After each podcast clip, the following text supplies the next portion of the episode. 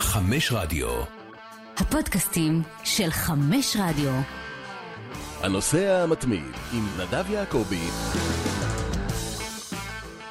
שלום לכולם, אנחנו כאן עם הנושא המתמיד, פרק מספר 140, שמשודר כרגע גם בשידור ישיר באתר ערוץ הספורט וגם באפליקציה של חמש רדיו. כמובן שבהמשך יעלה גם לפלטפורמות האחרות, בספוטיפיי, באפל ובגוגל. אנחנו שמחים שאתם איתנו, מי שאיתנו.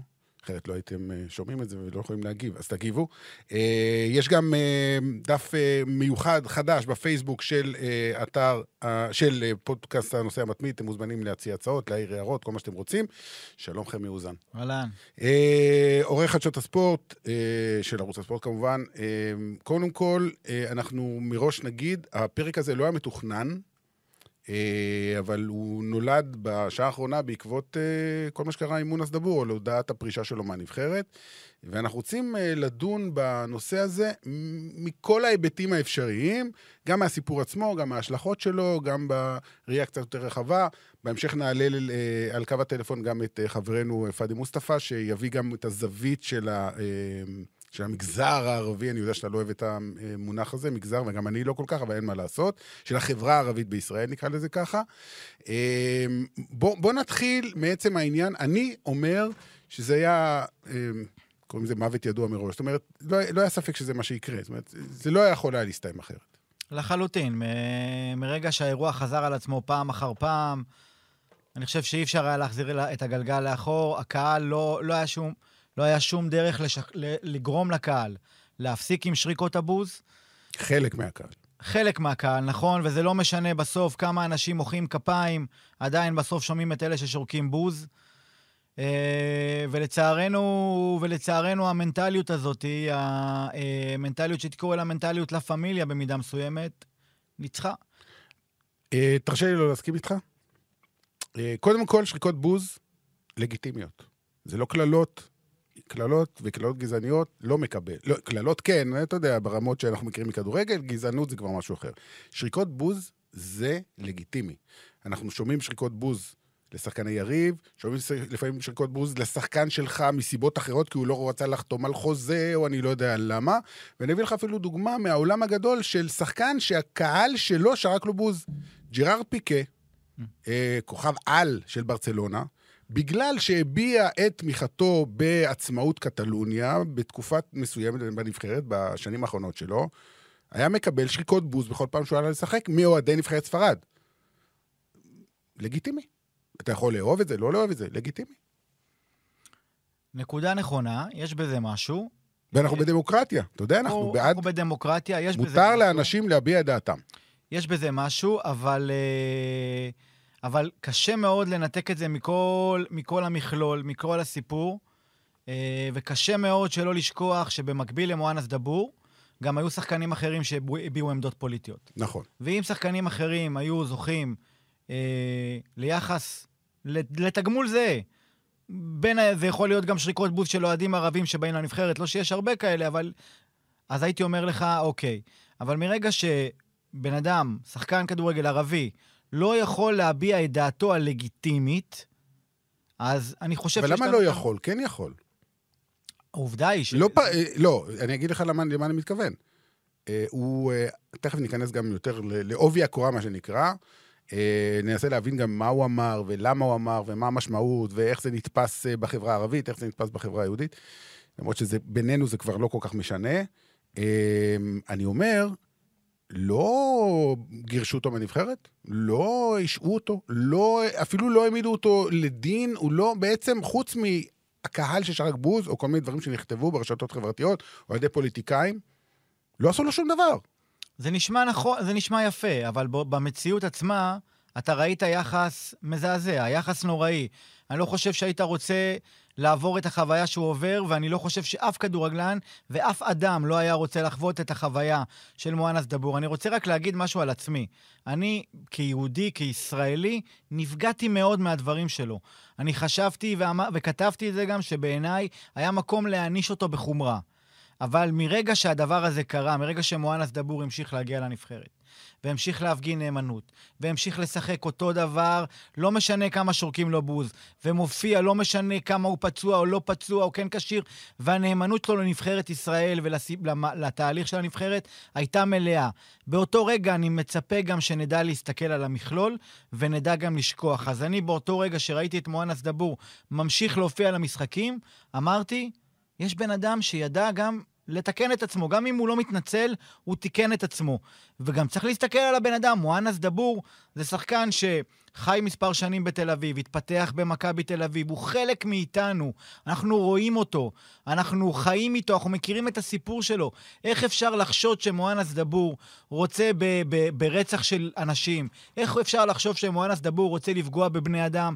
צריך להסתכל על כל המכלול. ואני חושב שבסופו של דבר הרעים ניצחו בסיפור הזה. אוקיי.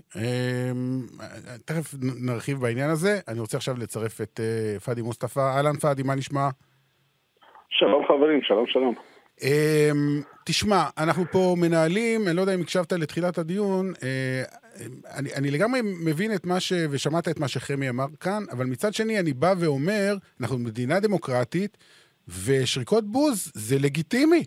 זה לא משהו שהוא לא לגיטימי, וזה קורה בכל מקום, וזה חלק מתרבות של מגרשי כדורגל. אתה יכול להסכים או לא להסכים על מה שורקים בוז, אבל לא על עצם שריקות הבוז. תשמע, זה יום עצוב לי אישית ולכדורגל מהפן הערבי, נקרא לזה, יום שמח לכל החוליגנים, לכל שורקי הבוז למיניהם, יבושם להם, מברוק, ניצחו, נקודה. אם לא רוחב או בגלל נגיחה שלו או מסירה עקומה, הם שורקים לו בגלל אמירה שהם חושבים שהיא פוליטית, שבאה והפכה להיות האימה של העם היהודי אפילו יותר מהקור הגרעיני האיראני. וברגע שהאמירה הזאת של מואנס דבור, שאגב הוא לא כותב אותה, הוא לא המציא אותה, זה פסוק מהקוראן. אם לאנשים האלה יש בעיה מהקוראן, שיפנו לעשות מלחמה נגד אלוהים. כמו שאני קצת למדתי תורה, וקצת למדתי בברית החדשה. יש אמירות שהן נגד דברים אחרים. אגב, אני גוי בשביל המון אנשים שאני מתואר גוי, נכון? אני ערבי, ישראלי, פלסטיני, תקרא לי מה שאתה רוצה, אבל אני גוי. לאמונות אי אפשר להיכנס עכשיו. מואנס דבור לקח פוסט, ציטוט מהקוראן, שהוא אמר שיצא מגדרו. וכשמואנס ניסה והתחנן ואמר, תנו לי את הצ'אנס להסביר את עצמי, לא רצו, אמרו לא, תיגעו אותו, אתה עכשיו בעייתה של מדינת ישראל, אתה בעייתה של הלאום הישראלי, אתה האויב מספר אחד של הכדורגל הישראלי, והכי קל, זה מה שאני לומד היום, הכי קל לתייג אנשים ולנהל נגדם מלחמה, כי מה זה שקהל שלם שורק לך בוז על כל נגיעה, על כל מסירה, על כל נגיחה, על כל ניסיון לרוץ לכדור, לחלץ כדור, למען נבחרת שאתה כל כך אוהב, ושמעתי את הדברים של חמי, ואני עם רובם כן מסכים, הוא בא ונלחם למען הנבחרת, אבל כשהוא התקלח וחזר הביתה, הוא ראה פוסטים נגד אשתו, שהפכו אותה לאויבת, אכלו סרטן לילד שלו, ואני שואל אותך נדב, איזה כיף לעבוד במקום שלא רוצים אותך, באיזה חשק, באיזה דרייב יקום מואנס דבור כל יום, נגד אח שלו, נגד הבן של אח שלו, ואני מכיר את המשפחה, הם סבלו, הם התביישו שהם חלק מהדבר הזה. אחרי כל משחק, הם פשוט רצו לקבור את עצמם. ואני שואל את עצמי, למה ועל מה? ולמה כל הבלגן הזה? והבן אדם אמר, בסך הכל תנו לי צ'אנס. ואני שואל, איפה הקברניטים של הכדורגל? איפה ההתאחדות? איפה מנהלת? איפה אותו יוסי בניון הגדול שהגיע וצמח מתוך חדר הלבשה? לא ידע לחבק את השחקן, לא ידע לבוא בארבע עיניים להסביר לו את הדברים. אורן חסון מוציא הצהרות על ימין ועל שמאל. כאילו מואנס דבור זה האויב מספר אחד של העם היהודי. אני לא מבין. מה תפקידה של ההתאחדות? לבוא לחלק לצלמים וסטים? זה מה שהם צריכים כל היום, משחררים הודעות על בואו לקבל את הווסטים? מואנס דבור ביום עצוב כזה, למה ההתאחדות לא ידעה לחבק אותו? אני לא מוצא את התשובות. למה התאחדות לכדורגל, שהאפוטרופוס והאבא והאימא של הכדורגל הישראלי, שאתם כל כך אוהבים ופועלים בו 24/7, איפה אתם? איפה נעלמתם? איך נתתם את המתנה הזאת לחוליגנים, לאנשים? אגב, זה אחד, יהיה עוד שניים, ויהיה שלוש, ויהיה ארבע, ויהיה עוד מואנס דבור. מצד שני, תהיה סתימת פיות של כל שחקן, סתימת פיות של שחקנים ערבים. אני כן רוצה לשמוע את חאתם עבד אל חמיד שאומר דברים, לא חשוב באיזה הקשר, אבל אני רוצה לשמוע אותו. אני כן אומר, אין מקום לפוליטיקה בכדורגל, אבל הסיסמה הזאת בזמן אי אפשר להשתלט עליה, והכדורגל חלחל, הפוליטיקה חלחילה בתוך הכדורגל. אני מבטיח לכם עוד דבר, פחות מ100 ימים חבר'ה יש בחירות חמישית בתוך שנתיים. אתם תראו, שחקנים גדולים ממואנס דבור, יכתבו פוסטים על ימין ועל שמאל, לא ימין נורמלי, ימין גזעני, פאשיסטי, ויתמיכו שהם באדם, ואנחנו נסתכל, ואף אחד ירים גבה ואף אחד יעשה כלום, כי הם לא מואנס דבור וקלית, ואתם יודעים שיש שחקנים שסוללים את הדרך לפוליטיקה הישראלית, לקדמת הפוליטיקה, דרך פוסטים שהם מקדמים. מה נעשה להם? כלום. ואנחנו נזכור את השיחה הזאת. אוקיי. דברים שיוצאים מהלב, אני שומע את זה בכל מילה שאתה אומר. אני רוצה לשאול אותך אבל שאלה, כי זה משהו שנאמר במהלך החודשים האחרונים. קודם כל, אתה יודע מה, לפני שנגיע לזה, בוא נגיע לשורש העניין, לדבר עצמו. ישב פה ממש לפני חצי שעה, ג'ימי טורק ישב באולפן חדשות הספורט ודיבר ואמר וישבה, אמר, הרי אצלכם, אצל היהודים, אומרים, למשל, במקרים מסוימים, השם יקום דמו, שמישהו נהרג, נרצח. וזה מקובל. זה אמירה שבאה מהמקורות, זה לא שמישהו בא והמציא את זה בבוקר. האם מה שמונס כתב, אני רוצה להבין את זה, כי אני אישית, כיהודי, כבן אדם שלא מבין ערבית, ולא קראתי את הקוראן, מודה, לא יודע. האם מה שהוא אמר אז באותו פוסט, זה משהו שנאמר הרבה פעמים מקובל. אתה זוכר גם את הרקע? אתה זוכר גם את הרקע? כן, והרקע הוא כן, זה סיפר איזה ג'ימי, שדודו היה בלקצה וקיבל מכות. נכון, והיה את היום הזה שהורידו את הערבים הישראלים, שהם נסעו באוטובוסים. נכון. ומטעמי ביטחון, טעמי בידוק. עוד פעם, מה שקרה לאנשים מהמשפחה שלו ולדוד שלו, זה סיפור בפני עצמו, ואנחנו אף אחד לא בא ואמין שזה בסדר, חס וחלילה. אנחנו מדברים על מה שהוא כתב, על מה שהוא כתב. האם מה שהוא כתב זה משהו שאתה, כערבי, כמוסלמי, כשאחד שמבין את התרבות לא כמוני, אני מודה, לא מבין, לא מכיר, מספיק, מכיר קצת. האם זה משהו שהוא חורג?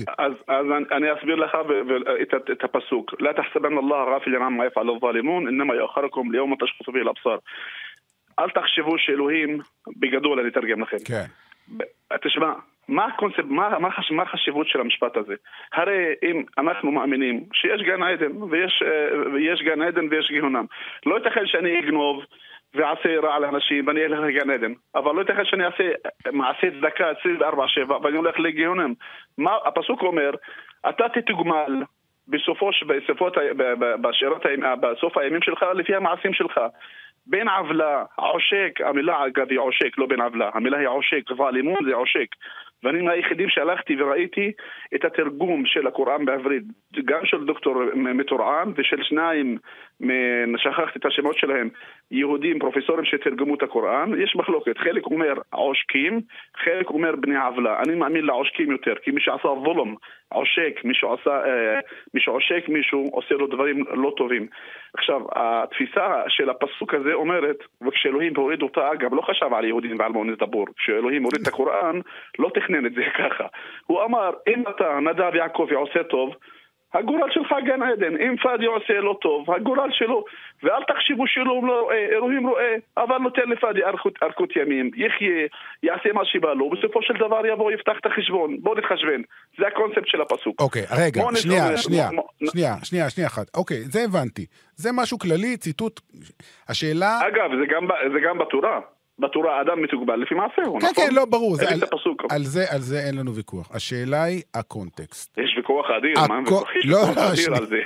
על זה בדיוק המונס. לא הבנת. לא הבנת. אני מדבר על הקונטקסט. הבנת, אני רק מחדד. אני יודע. הקונטקסט הוא מתי זה נאמר ובהקשר למה. זה היה בזמן האירועים בהר הבית, באל-אקצה, כששוטרים, אנשי משמר הגבול, לא משנה, אנשי כוחות הביטחון, היו שם מהומות לא פשוטות. והיציאה של מואנס נתפסה לא כמשהו שעשו רק לדוד שלו ושקיבל שם מכות, אלא באופן כללי, סבא שלו, סליחה, ג'ימי אמר דוד, אני לא יודע מי, מישהו מהמשפחה, אלא כמשהו שנאמר כנגד כל אנשי הביטחון הישראלים. זה מה שנתפס, כי זאת הייתה כוונתו באותו פוסט. ועל זה העניין, זה העניין. צריך להבין את זה, בשני הצדדים. בעיירה צפונה לאזמיר, אתמול הייתי באזמיר, עכשיו נוסעתי לעיר הצפון. אתמול ראיתי בחור יהודי ניח תפילין במצע הדרך בטורקיה, באזמיר. ועשה תפילה. וחשבתי לעצמי, איזה כיף, בלב טורקיה, עמד ליד מה שנקרא איסנסור, זה מגדל גדול שבנה אותו פילנטרופ יהודי, לוי, משהו, משפחת לוי, ואז הניח תפילין והתפלל.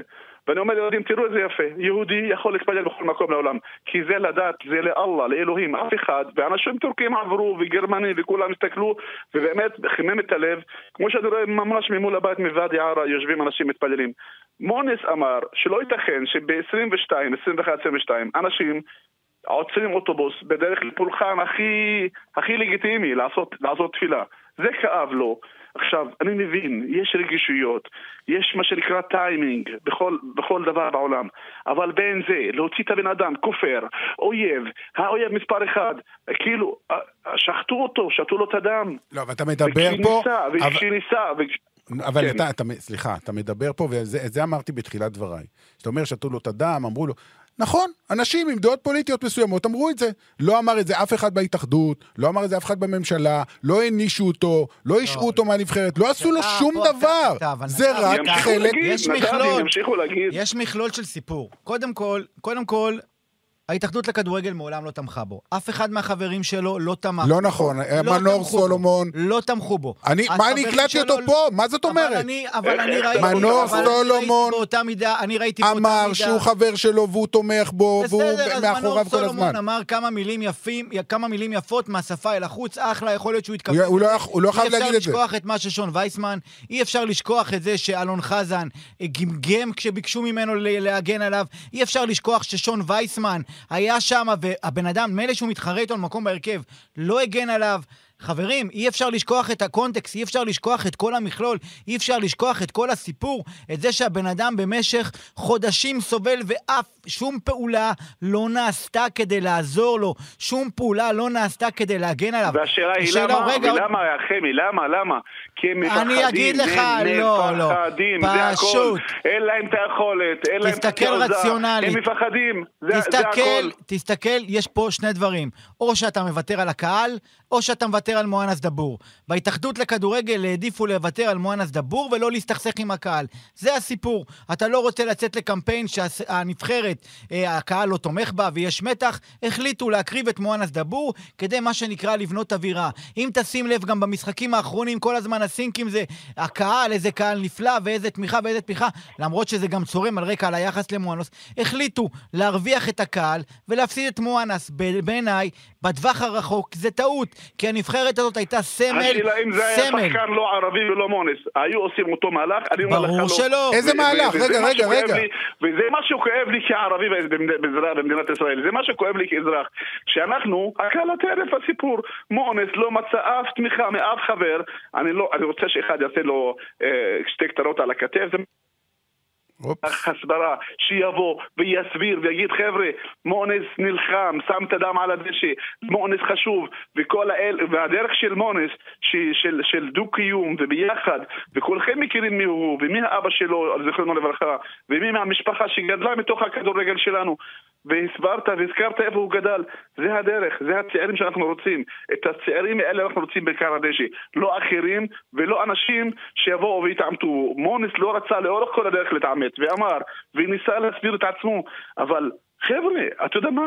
כתוב משהו שנקרא מחילה, בוא נגיד שהוא טעה את הטעות הכי גדולה, אין מחילה, אבל עוד פעם, אבל פאדי, זה לא עוד מישהו, זה שחקן מהמובילים בנבחרת ישראל. אין ספק, פאדי, אבל אתה אומר מחילה, יש אנשים בקהל, אוהדים של נבחרת ישראל, שלא רוצים למחול לו, וזה זכותם. מברוק, זכות. אני יכול להגיד שזה, שנייה, אני יכול להגיד שאני חושב אחרת, אבל זה זכותם, מותר לאנשים לחשוב כמו שהם רוצים. כמו שהבאתי קודם את הדוגמה, סליחה שאני מביא את הדוגמה עוד פעם, של ג'ירארד פיקה, שבנבחרת ספרד, אנשים שהם תומכי ספרד, נקרא לזה הגדולה, שלא רוצים עצמאות לקטלוניה, לא מוכנים לסלוח לו על הדבר הזה. אבל אל תשכח שג'ירארד פיקה הוא סמל לעניין הקטלני עוד הרבה הרבה לפני כן, זה לא איזו אמירה שלפני כן, הוא עוד בברצלונה, נקט עמדות פה קטלניות, לגיטימי לחלוטין, זה אחרת לגמרי. אבל הוא שילם את המחיר, אותו דבר. בסדר, אין בעיה, פה בא בן אדם, רגע שנייה, עוד משפט, פאדי, עוד משפט, לא היה כאן בן אדם שבא ואמר פלסטין מהנהר עד הים, בא בן אדם ואמר מחאה על התנהגות של כוחות הביטחון, לגיטימי לחלוטין, אבל לא היה צריך גם להעביר את עצמו, הוא עשה טעות שלא העביר את עצמו. זהו, זה תכף אני רוצה לגעת בנקודה הזאת. הוא לא אמר פלסטין מהנהר עד הים. אתה אומר על המדורות, שום וייסמן לא מסתיר ואומר אני בן גביר על מלא. דרך אגב, אני אולי לא מסכים לדעתו, לדעתי שונה, אבל זו זכותו, מה לעשות? אנשים יותר להם שיש... זכותו המלאה, זכותו המלאה. אבל שבן גביר ואנחנו יודעים מה הדעות שלו ומה הוא חושב עליי כערבי וכאזרחים במדינת ישראל, ואנחנו רואים את האג'נדה שהוא מוביל, אתה אומר אופה, אז מה אנחנו עכשיו נתחיל לברור את הציטוטים, או שאוהד אותו על מלא או אוהד אותו חלקית. הסכנה והפחד שלי שמחר הקהל של בר שבע יגיד אוקיי, זו הדרך, מי שלא טוב נעיף אותו, נשרוק לו בוז. בבאר שבע זה לא יקרה, אתה יכול... נעשה את זה ליד אבו עבד חמד חמיד, ומכבי חיפה יעשו את זה לשחקן ערבי. אם זו הדרך שניצחה בדבר הכי גדול, בהתאחדות שלא יודעה להגן על שחקן, אם זה קורה בבאר שבע, בבאר שבע ובחיפה זה לא יקרה. אם זה קורה בבאר שבע, אלונה מכנסת מסיבת, זה לא יקרה במועדונים האלה שיש להם היסטוריה. למה אתה בטוח? משתי סיבות. אחד, זה מועדונים שיש להם היסטוריה ארוכה מאוד של שחקנים ערבים לאורך הרבה מאוד שנים, ומצליחים ואהובים, ודבר שני, שחקנים ערבים תמיד היו בנבחרת. לא, בבאר שבע ובמכבי חיפה אני מתכוון, ותכף נדבר על הנבחרת, זה שונה, ויותר מזה, הקהל גם במכבי חיפה וגם בבאר שבע, לאורך השנים האחרונות, אני לא נביא, אני לא יודע מה יהיה בעוד 5-6 שנים, אבל אין לקהלים האלה, לא הייתה אפילו לא בעיה גזענית אחת לאורך כל ההיסטוריה, אני לא זוכר. במועדונים אחרים היו, בית"ר ירושלים היה, מכבי תל אביב פה ושם. אבל גם קרדיט לניהול במועדונים האלה. נכון, כי אנשים כמו יעקב שחר, אני זוכר ימים, לא רוצה לשמוע, לניהול, לא ניהול. ואלונה ברקת, בוא נזכיר, שנייה, אלונה ברקת, אנחנו מכירים את הדעות הפוליטיות שלה, היא הייתה הרי עם בנט לפני כמה שנים, זאת אומרת, היא ימנית מוצהרת. אבל ההתעקשות שלה שבהפועל באר שבע תהיה גם זהות ערבית, גם בגלל האוכלוסייה בנגב, היא אחד הדברים החשובים לה, ואני בטוח שאם דבר כזה היה קורה לה, היא הייתה מכנסת מסיבה עיתונאים, ואפילו מאיימת, כמו במקרה של גיא אזורי. גם במכבי חיפה, אני זוכר תקופה, היו ימים שקיללו את וליד בדיר, אנשים לא זוכרים את זה, אבל היו ימים שקיללו את וליד בדיר, ווליד בדיר גדל, סיים כסמל של מכבי חיפה. השאלה היא איך אתה מנהל את זה, איפה אתה שם קו אדום, ופה ההתאחדות לכדורגל בעיניי בחרה להקריב את מואנס דבור, לא להתאמת עם הבעיה, לתת לכדור השלט הזה להתגלגל, עד שהוא הגיע למצב. אני רוצה לשאול את שניכם שאלה, רציתי לשאול אותה קודם, אז עכשיו הגיע הזמן. האם לא היה נכון, מבחינתו של מואנס, וזה דובר כמה וכמה פעמים, כשראינו שהתופעה הזאת נמשכת, והיא לא נעצרת, והיא גם היה ברור שהיא לא תיעצר, לקום, לכנס מסיבת עיתונאים, לא, אנחנו יודעים שהוא עשה איזה כינוס עם השחקנים שהיה נבחרת בתוך חדר ההלבשה ודיבר, כי הבעיה היא לא הייתה בסופו של דבר עם השחקנים, בואו נגיד את האמת, הבעיה הייתה עם חלק גדול מהקהל, לעמוד במסיבת עיתונאים כזאת, אבל בצורה פומבית, לבוא, להסביר מה הוא אמר, לא יודע להתנצל, להסביר, לרדת לשורש העניין ולתת הסבר מדויק, להגיד מה קרה לסבא שלו או דוד שלו, בדיוק להביא תמונות, לא יודע מה. אבל הוא אמר את זה, נדב. הוא לא אמר את זה במסיבת עיתונאים. לא, הוא לא אמר את זה. התשובה שלי לא. והצלחת עכשיו להרגיז אותי, אתה יודע למה? כי מואנס לא שייך רק ליהודים, מואנס שייך גם לערבים, ויש עוד 2 מיליון איש שרואים במואנס שליחות. מואנס שליחות, מואנס הרופא שלי בבית החולים, זה השופט שלי שנמצא בבית המשפט, מואנס זה הפרופסור הערבי שמלמד באוניברסיטה, מואנס זה השליחות של העובד בניין שעובד בתל אביב, מואנס מייצג אותנו, נדב, אבל אני מסכים, מה הבעיה להסביר? אם הוא כל כך בטוח בצדקת העניין שלו, בטוח בצדקת העניין שלו. הוא חושב שהוא לא עשה שום דבר. א' כל הסביר ואמר שהכוונתי לא רעה. אבל למה הערבי במדינת ישראל צריך כל הזמן להסביר ולהסביר ולגנות? לא, לא ביקשתי.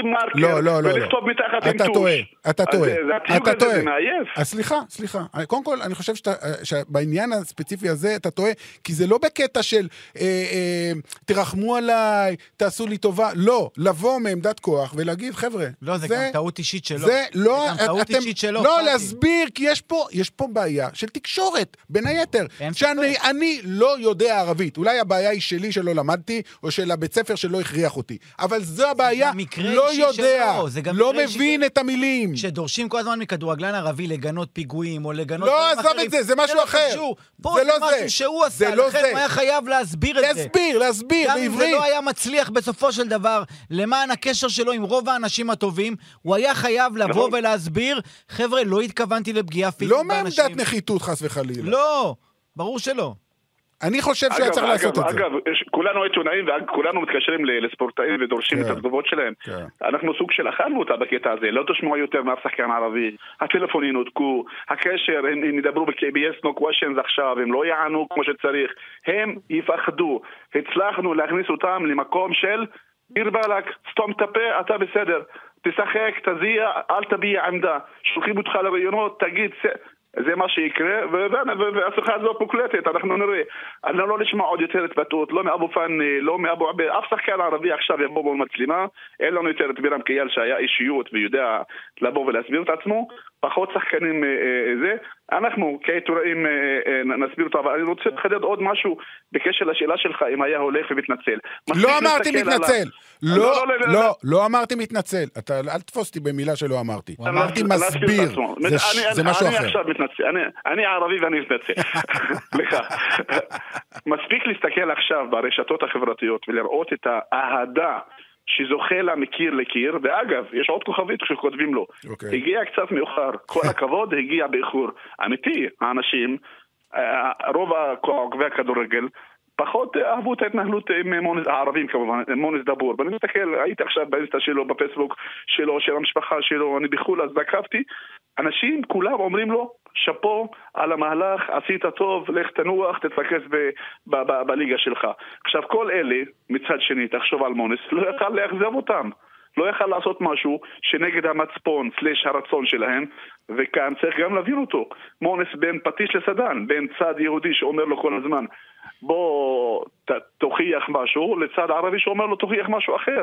חבר'ה, הסיפור של הערבים בארץ ישראל, אף פעם היה קל, במיוחד בתקופות שהן רגישות, ואנחנו יודעים, אחרי כל פעולה כזאת, במלחמה בדרום או עזה, אנחנו כל הזמן צריכים ללכת בין טיפות, ואני מבין, יש רגישויות, אנחנו גם אזרחי מדינה, יש לנו אחים פלסטינים, אני מבין את המורכבות.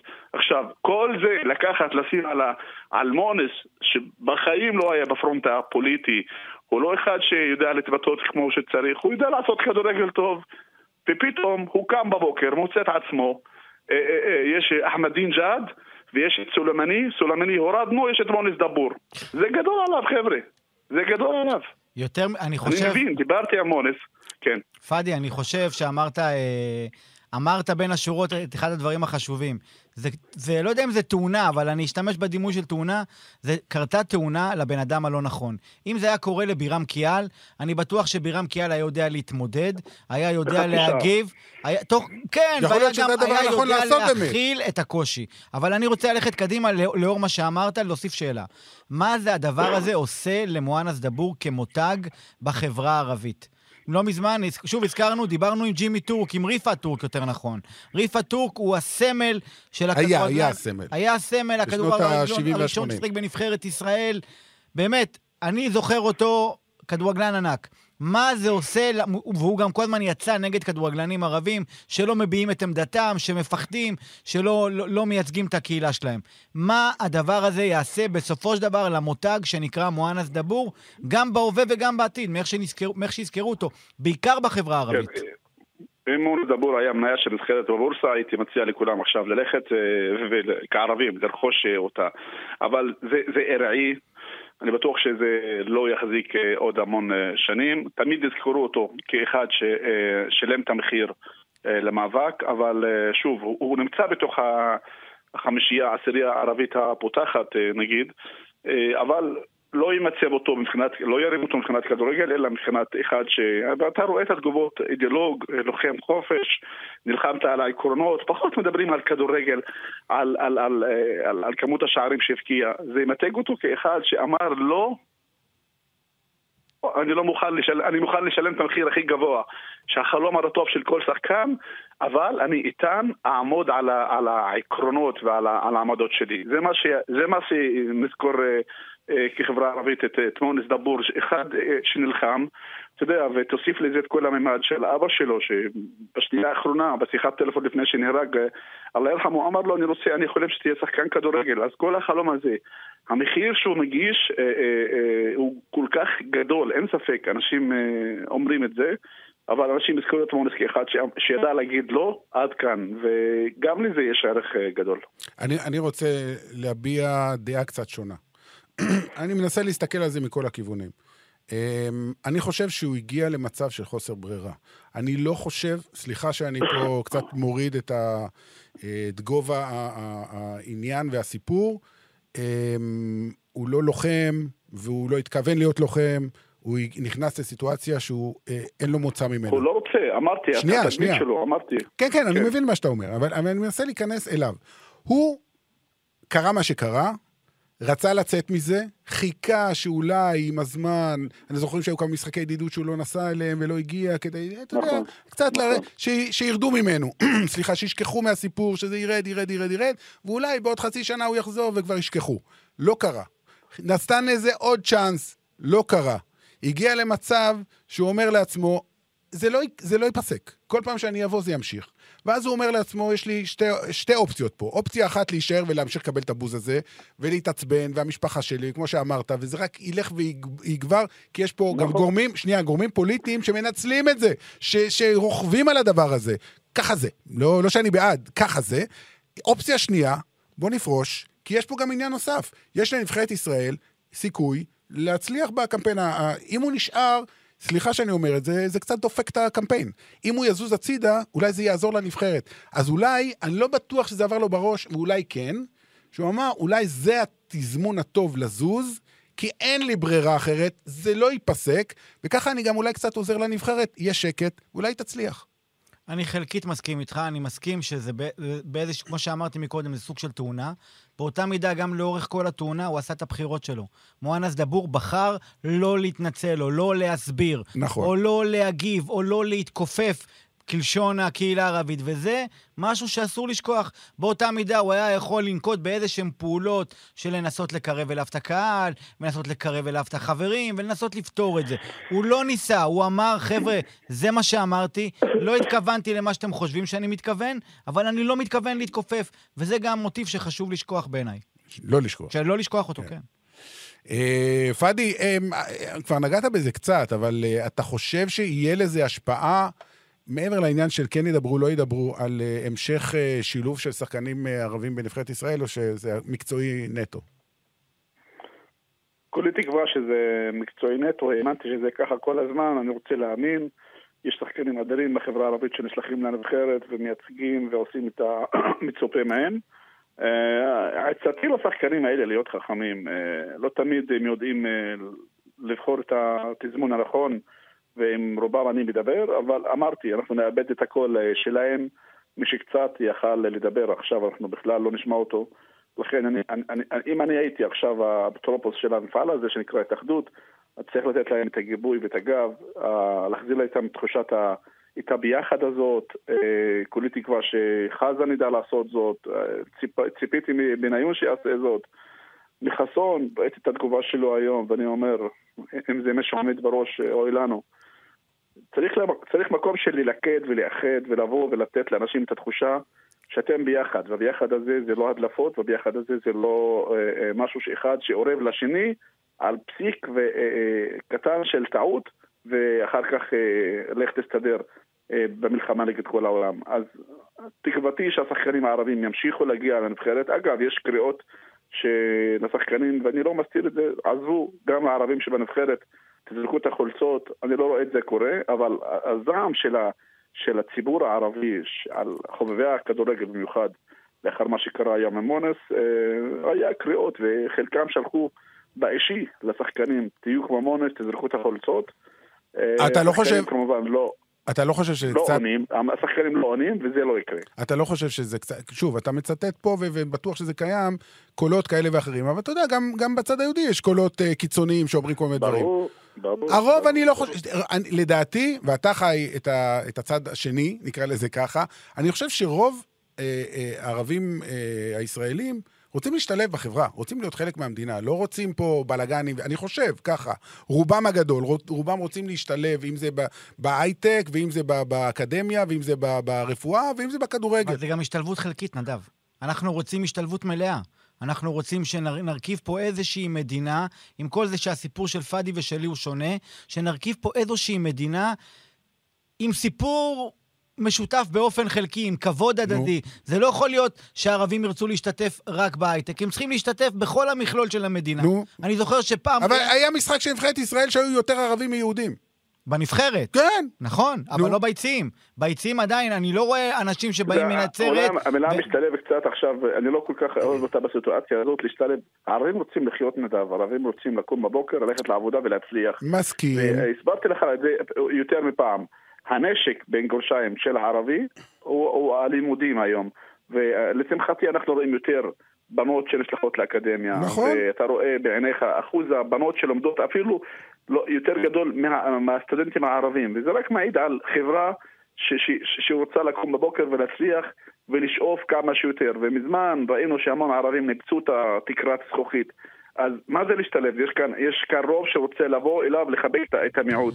אני פחות אוהב את זה, אני רוצה שהחברה הערבית תשאף למצוינות, תשאף כל הזמן לקדמה ולעשייה, וראינו, יש המון אנשים שהצליחו, יבורכו, אני מוריד את הכובע בפני פועל הבניין, לפני הדוקטור באוניברסיטה, ולשניהם יש לי את הכבוד הראוי, ואני אומר שהחברה הזאת שיודעת ללחם בתוך האלימות שלשמחתנו עכשיו מתחילה עד לפחות, ללחם בתוך התופעות הלא טובות, לשלוח יותר אנשים לאקדמיה ולנסות כל הזמן באמת להיות בקדמה, זו החברה שאני רוצה להיות שייך בה ולהביא את השינוי אליה. עכשיו, הגושבנקה הזאת של השתלב, לא השתלב, טוב, לא טוב, מכירים אותו, לא מכירים אותו, התיוג הזה זה מרגיז וזה רק מרחיק. החברה היהודית לא מכירה אותנו מספיק, לא לומדים אותנו, לא מכירים את השפה שלנו. אתה יודע, אתה פוגש יהודי אומר לך קצת חומוס ועיד אל אדחה, חושב שהוא, או יש לו חצי ערבי מתדלק שהוא מכיר אותו, חושב שהוא מכיר את החברה הערבית. הנתק הזה, אתה יודע, בבגרות אני נבחנתי, אני למדתי את השירים של נחמן וביאליק ולמדתי על כנרת, אני למדתי תנ"ך של היהודים בי"ב, וזה מה שלמדים אותנו בבתי ספר. היהודים בבית ספר בכיתה ד' בוחרים בין צרפתית לערבית, כולם הולכים לצרפתית, בכיתה ו' שוכחים את הצרפתית. אז משהו לא טוב מהראש, מלמעלה. כי אם אתה לא מכיר את החברה, ואתה לא מכיר את השפה שלה, אתה תחשוש. אתה תחשוש כל פעם שתעבור ליד אום אל-פחם. ואתה תחשוש אם נתקעת ברכב בנצרת. ובשבילך נצרת היא לא מעבר לצלחת חומוס. אתה טועה בגדול. במקרה הזה אתה טועה, אבל לא חשוב. אני מבין מה אתה אומר. אני אומר, התיוגים האלה מפחידים. ואם החברה האידיאלית אליה שואף חמי, ואני גם חותם על הדברים שאומר, זה צריך להיות מלמטה. צריך להיות כשאני אשלח מחר את הילד שלי ללמוד כדורגל בהפועל חדרה, כי זה קרוב לאום אל-פחם, יתקבל בברכה. אבל גם הילד של גבעת חביבה יבוא ללמד בהפועל אום אל-פחם. המפעל הכל כך חשוב לכדורגל הזה. משם זה יצמח, ואני חושב שאנחנו יכולים להביא לחברה שלנו, של כולנו עכשיו, קר דשא, שהוא מעבר, שהוא קור היתוך הכי נפלא שיש.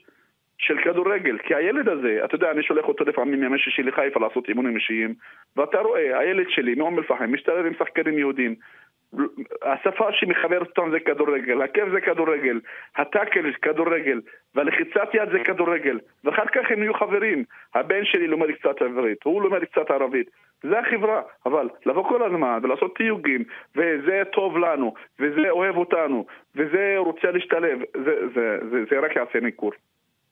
אני מסכים עם כל מה שאמרת, למרות שאני חושב שלא הבנת לך לגמרי, שדיברתי על המילה להשתלב, זה, אתה יודע, זה השתלבות של כולם ביחד. זאת אומרת, יש פה, מה לעשות, יש פה רוב יהודי. אולי אתה תשתלב איתי, נדב? אני בכיף אשתלב איתך. אני בכיף אשתלב איתך. אני נוסע עוד שבוע.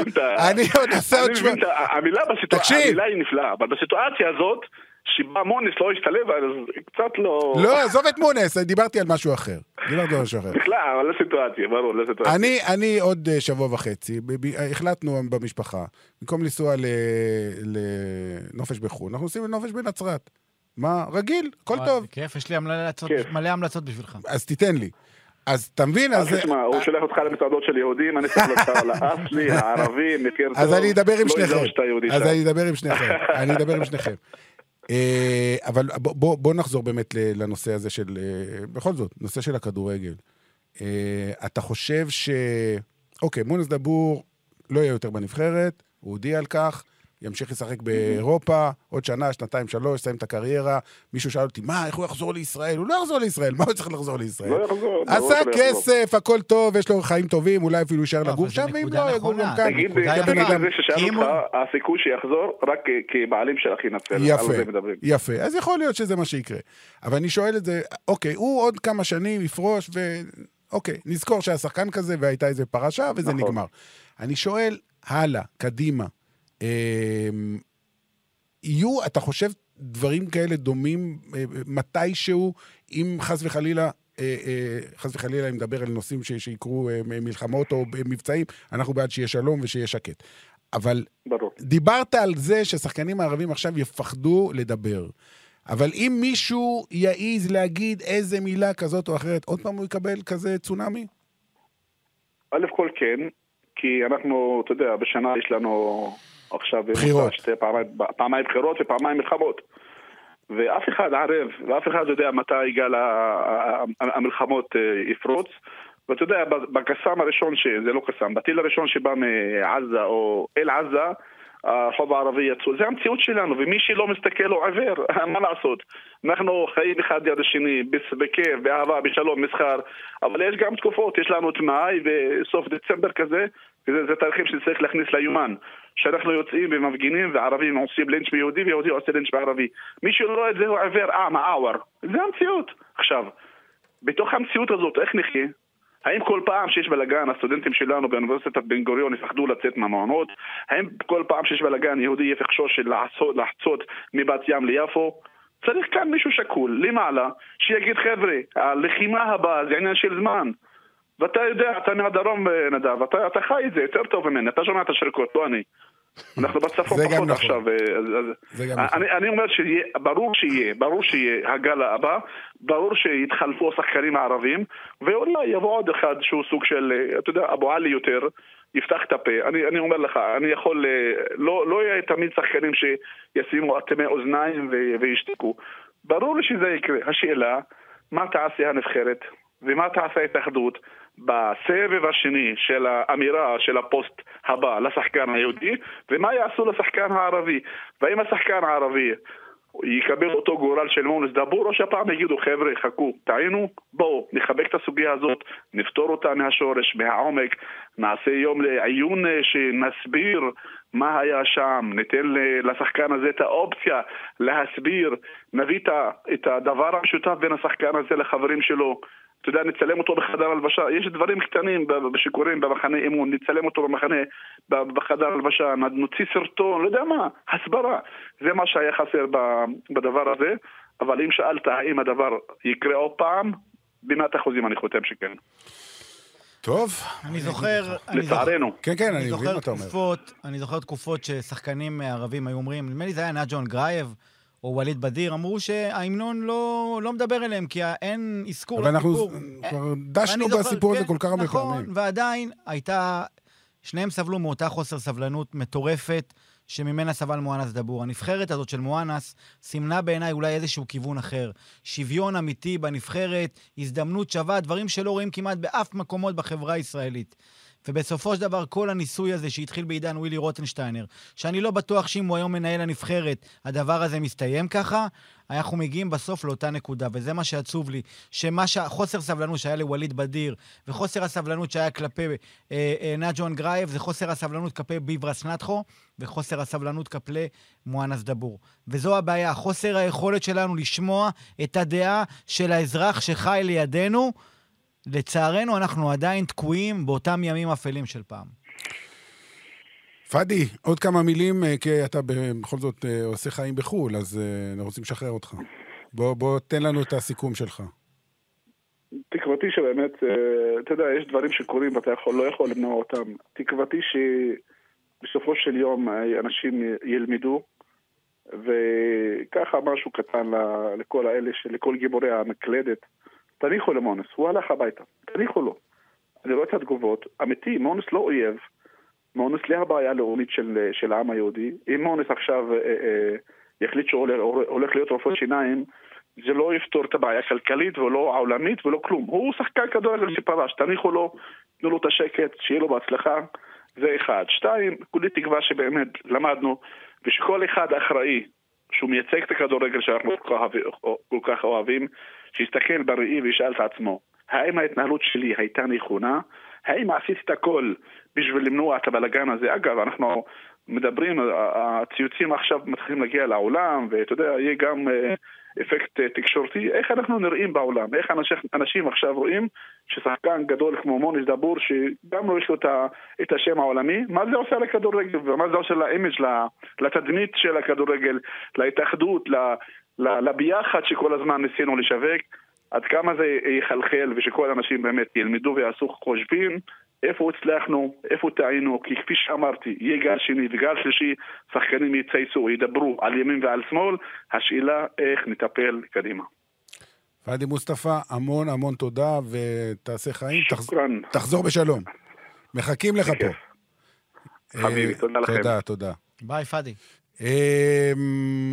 אנחנו תכף נסיים את הדיון הזה, המאוד מעניין, אתה יודע, כל אחד עם הדעות שלו, וזה מעורר הרבה מאוד יצרים גם, אתה יודע, אין מה לעשות. אני רוצה להקריא לך אבל את התגובה של ההתאחדות. מילה במילה. אפשר להבין את הפרישה של... לא, סליחה. הנה מואנס נתן... לא.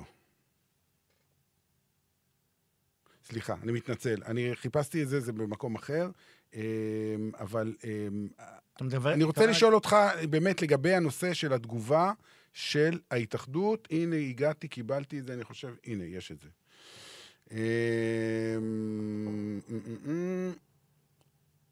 אומר אורן חסון, מודה לו על תרומתו לאורך השנים לנבחרת ישראל, לנבחרת הבוגרת. היו לי שיחות רבות עם דבור בתקופות שונות, אהבתו הנבחרת בלטה בכולן. טסט ישראל היו וימשיכו להיות המקום אליו כולם שואפים להגיע. ויהיו דוגמה ומופת לבני אדם שונים שיודעים תמיד למצוא את המשותף ולהתאחד בגאווה, טובת המדינה והחברה אותה הם מייצגים. כל מי שזוכה להיות חלק מנבחרת ישראל או שואף להיות חלק מהן, חייב לזכור כי זאת זכות שבצדה אחריות עצומה. השונות שמרכיבה את הנבחרת היא גם זאת שמאפיינת את האוהדים והאוהדות שרוצים בהצלחה ותומכים בה. בחברה שמורכבת כל כך הרבה גוונים, חובה עלינו בכדורגל בכלל, בנבחרת ישראל בפרט, לפעול תמיד יחד ולחפש את המשותף ולא את המפלג. זה פחות או יותר הדברים. איך אתה רואה את התגובה של ההתאחדות? אמרת את זה כבר קודם, חמי, לפחות מבחינת התחושה, הם לא עשו מספיק, ואולי אפילו די חיכו שזה יקרה. מסכים. הסיפור הזה לא נועל כמו שצריך. וכמו שאמרתי, התגובה הזאת היא מנוסחת מאוד יפה, אבל הנוסח הזה צריך להיות תקף גם לשחקנים יהודים וגם לשחקנים ערבים. ובגלל זה אצל מאמן אוסטרי ובתחת ניהול אוסטרי, הדברים התנהלו בקרוב יותר לעניין של השוויון. אין לי בעיה עם מה שנאמר, אבל הדברים האלה צריכים להיות תקפים גם לאנשים שמטיפים לאלימות גם מהצד היהודי, גם לאנשים שתומכים בגורמים גזעניים וסליחה, איתמר בן גביר הוא לא בגבולות הנורמה בעיניי. האנשים האלה שמגיבים ותומכים באלימות מהצד היהודי, גם אותם צריכים היו לעצור. ואתה יודע מה, גם אם אתה אומר זה בגבולות הנורמה, באותה מידה היה מקום לבוא ולהגיד, חבר'ה, אין פוסטים פוליטיים. לא למואנס דבור, לא לערן זהבי, לא לשון וייסמן, לא לאף אחד. אף אחד לא צריך לתת פוסט פוליטי בסיטואציה שהיא כל כך רגישה. ואז ברגע שאחד יכול להגיד את דעתו והשני לא, זו בעיה. שמע, זה סיפור לא פשוט, כי הוא, כמו שאמרתי קודם, גורר מאוד, הרבה מאוד דעות ומעורר יצרים, והזכרת פה פוליטיקאים כאלה ואחרים, הזכרת בעיקר את בן גביר, אבל אתה יודע, יש, בטח לקראת בחירות, זה ממש מתקרב, פוליטיקאים יעשו הכל כדי לאסוף קולות. ובצד הספציפי הזה, הקולות יגיעו מהקיצוניים, וככל שאתה מעורר יותר את היצרים האלה, כנראה שזה יעבוד בשבילך. אז צריך להבין גם את זה, זאת אומרת, ברור שיש לאנשים גם אידיאולוגיות, אבל יש להם גם כל מיני טכניקות, כדי לייצר אהדה. אז צריך לזכור גם את הדברים האלה. כשאנחנו שומעים את הדברים, זה לא אחד לאחד תמיד. תמיד אנחנו אומרים שאנחנו רוצים להפריד את הפוליטיקה מהספורט, אבל זה אף פעם לא אפשרי. זה לא יכול לקרות. לא צריך לעשות את זה גם. למה צריך להפריד פוליטיקה מספורט? אתה אמרת בעצמך ששחקנים לא אמורים להביע דעות פוליטיות. אם מחליטים שפוסטים פוליטיים הם דבר אסור בנבחרת כל כך רגישה, אז דין אחד צריך להיות לכולם. אבל אין, הסיפור הוא הכדורגל, מי כמוך יודע נדב. נדמה שאלון חזן דיבר על זה שמישהו אמר יש איזה איסור, לפחות בהוראה כזאת מלמעלה. גם הייתה הוראה, גם כשיוסי בניון נכנס, קראתי דיווחים, לא יודע אם שמעתי את זה בקולו, אבל קראתי דיווחים בכמה מקומות, שיוסי בניון הוריד הוראה, שאין מעכשיו פוסטים פוליטיים, אסור להגיב בצורה פוליטית, ומי שיגיב יענש. אז למה כשמואנס דבור אומר את הדברים, אז יש אנטי אליו? לא, תעצור עוד פעם. בוא נדייק. כי באופן רשמי לא נעשה כלפי מואנס דבור שום צעד. אתה מדבר על קהל ביציעים, אנשים פרטיים שמביאים את דעתם. אתה לא יכול לשלוט בדעות של אנשים.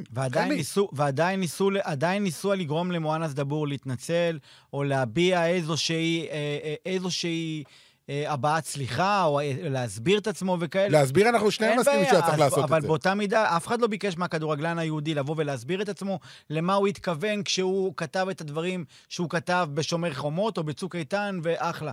וחשוב לי גם להעביר את עצמי, אני לא...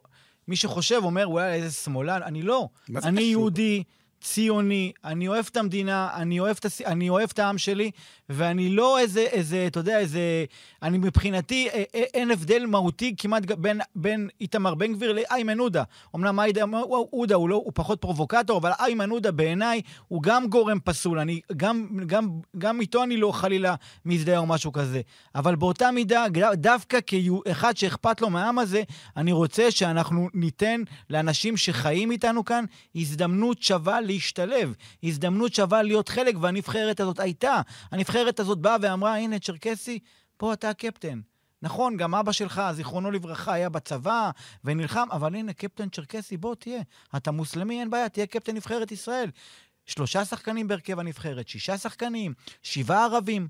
זה אגב, לא משנה רוב, לנו. רוב הקהל, אין לו שום בעיה עם זה. יש מיעוט קטן, אין לי מספרים מדויקים, מיעוט קטן שהתנגד ודרש מכולם לשיר את ההמנון, ומי שלא שיר את ההמנון לא יהיה בנבחרת, כל מיני כאלה דברים. איזה זובור היה ל... לא. איך קוראים לו? ביברס נטחו, לא ספג זובור על כל הנושא הזה של ההמנון? עוד פעם, אתה יודע, אומת הטוויטר. אז יש בטוויטר כמה מאות, אלפים אפילו שיגידו את זה. רוב הקהל אין לו עם זה שום בעיה, ראיתי את זה גם במשחקים, אני לא זוכר את ביברס מקבל בוז מבן אדם אחד במשחק. נכון. מסכים איתך, רוב הקהל אין לו בעיה עם זה. גדולים יצאו נגדו. רוב הקהל, בגלל שיש איזה ציוץ של איזה מישהו, ויש לו אפילו כמה עשרות או מאות או אלפי לייקים, זה אומר שכולם נגדו וזובור. לא, אני לא מקבל את זה.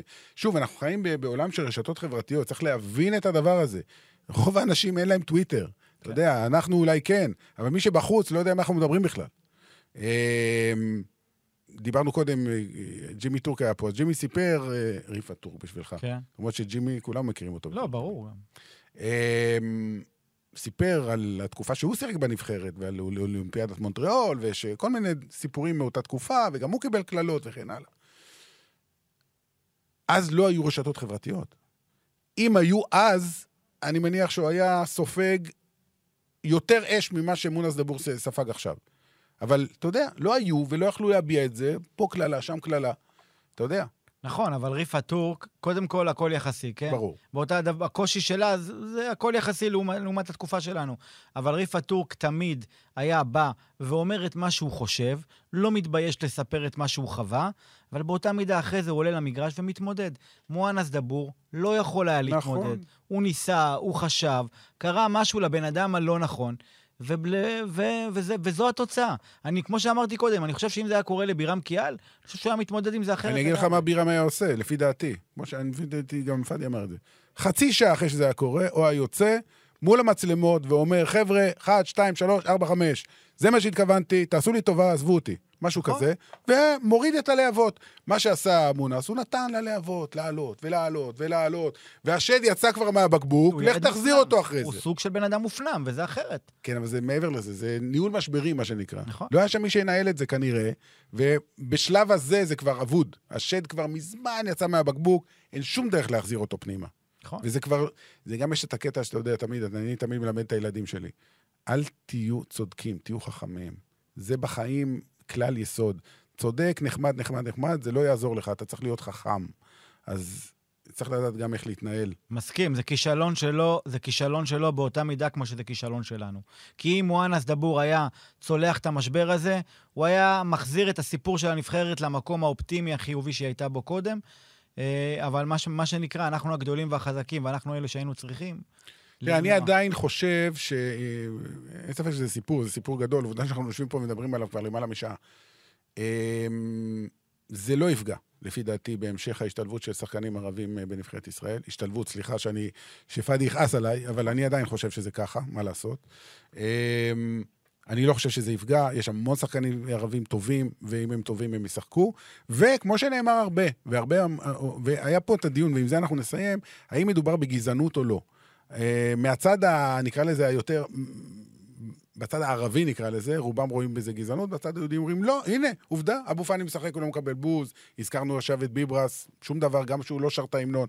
לא מדובר בגזענות, מדובר בנקודתית על שחקן שאמר דברים כאלה ואחרים, וזו תגובה של חלק מהאנשים שלא מקבלים את זה. אז אני אשאל אותך שאלה. אוקיי. אם מואנס דבור היה אומר במקום הפוסט הזה, אוקיי, המאמן הזה לא סופר אותי, אוקיי, המאמן הזה חלש, לא נותן לי דקות משחק, ואם אני אמשיך, אם הסיטואציה הזאת תמשיך להיות ככה, אני לא אגיע למשחקים הבאים של הנבחרת. האם הוא היה סופג שריקות בוז? לא. זה הכל. כי ברגע שהקושי שלנו להכיל אמירה רק בגלל שיש בה אלמנט לאומני, אני חושב שזה אומר הכל. אני לא... באותה מידה זה היה... פשוט, אנחנו אוהבים... ההשוואה הזאת, אני לא מצליח להבין אותה, כי מה... זה לא שני דברים שעומדים אחד מול השני. למה לא שני דברים באותם? כי אנחנו לא מסוגלים להכיל ערבי שאומר ומביע את המצוקות של העם שלו. גם אם המצוקה שלו הספציפית הזאת הייתה נכונה או לא נכונה. אני חושב שאני חוזר למה שנאמר קודם, ואנחנו לא נפתח את הדיון מחדש. אני חושב שהיה פה קודם כל קצר בתקשורת, ב' אי-הבנה, ג' אי-הבנה כללית של הציבור היהודי, כל מיני דברים שהם חלק בלתי נפרד מהתרבות הערבית-איסלאמית,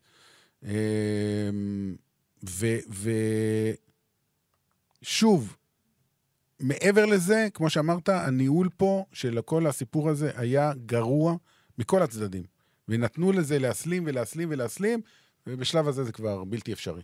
אני רק רואה, אנחנו אמרת לפני סיום, אז לפני סיום חייבים להזכיר משהו אחד. עדיין, יש סיכוי לשינוי. אני חושב שהסיכוי הוא קטן מאוד עד אפסי. סיכוי לשינוי מאיזה מבחינה? שהוא יחזור? שהוא יחזור. כן. לא ראית השחקנים שפורשים מנבחרת ישראל? כן, ראיתי. אבל איך זה יקרה? שישכנעו אותו, שמה? המציאות שלנו מלאה בהפתעות. הכל יכול לקרות. אני חושב שהסיכוי לכך הוא אפסי. אני לא רואה את זה. אבל אין לדעת. הרי זה לא ש... אוקיי, נגיד שהוא יחזור, ואתה יודע מה, אני אלך לקיצוניות. זה לא יקרה. הוא יקום ויעשה מסיבת עיתונאים, וידבר, ויסביר, ויתנצל. והוא יבוא למשחק הבא, הוא לא קבל בוז? לא יודע. ברור שכן, אבל... אז עזוב, זה לא יקרה. סימנו אותו, ואתה יודע איך זה, ברגע שמסמנים בן אדם... חיפשתי סוף אופטימי. אני מבין אותך, חמי, זה לא יקרה. אנחנו צריכים להפיק מזה, להסיק מסקנות, להפיק לקחים, גם כמו שדיברנו על זה קודם, כאנשים שאוהבים את... את הכדורגל, ואוהבים את נבחרת ישראל, ורוצים שנבחרת ישראל תנצח, וכן רוצים, אני חושב ששנינו רוצים, ורוב הקהל רוצה, שהטובים ביותר ישחקו, לא משנה אם הם בודיסטים או אתאיסטים, לא אכפת לנו שחורים, לבנים, זה לא מעניין אותם, אנחנו רוצים שחקנים טובים. נכון. ואולי זאת האופטימיות שיוצאת מה... ונקווה לניצחון מול אלבניה. או, זה גם כן. חשוב מאוד. לך תדע איפה זה יסתיים. אני חושב שיהיה לזה עוד, יהיו לסיפור הזה עוד תוספות, אנשים נוספים ידברו. אתה יודע אבל מה אני הכי שונא? את הפוליטיקאים. סליחה שאני אומר. מכל הצדדים. מכל הצדדים. מכל הצדדים. כי הם רק מנצלים את זה ורוכבים על זה, וזה לפעמים...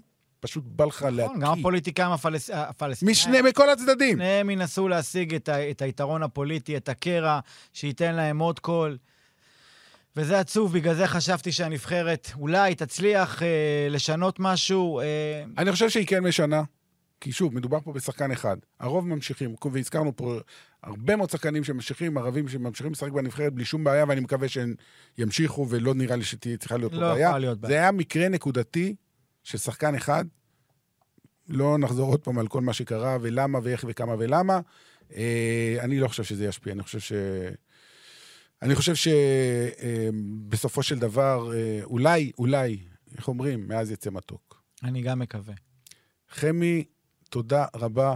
תודה שהירחת אותי, כבוד גדול להיות פה. כבוד היה גם שלי, ונקווה באמת להצלחה של הנבחרת. ביי להתראות. ביי ביי.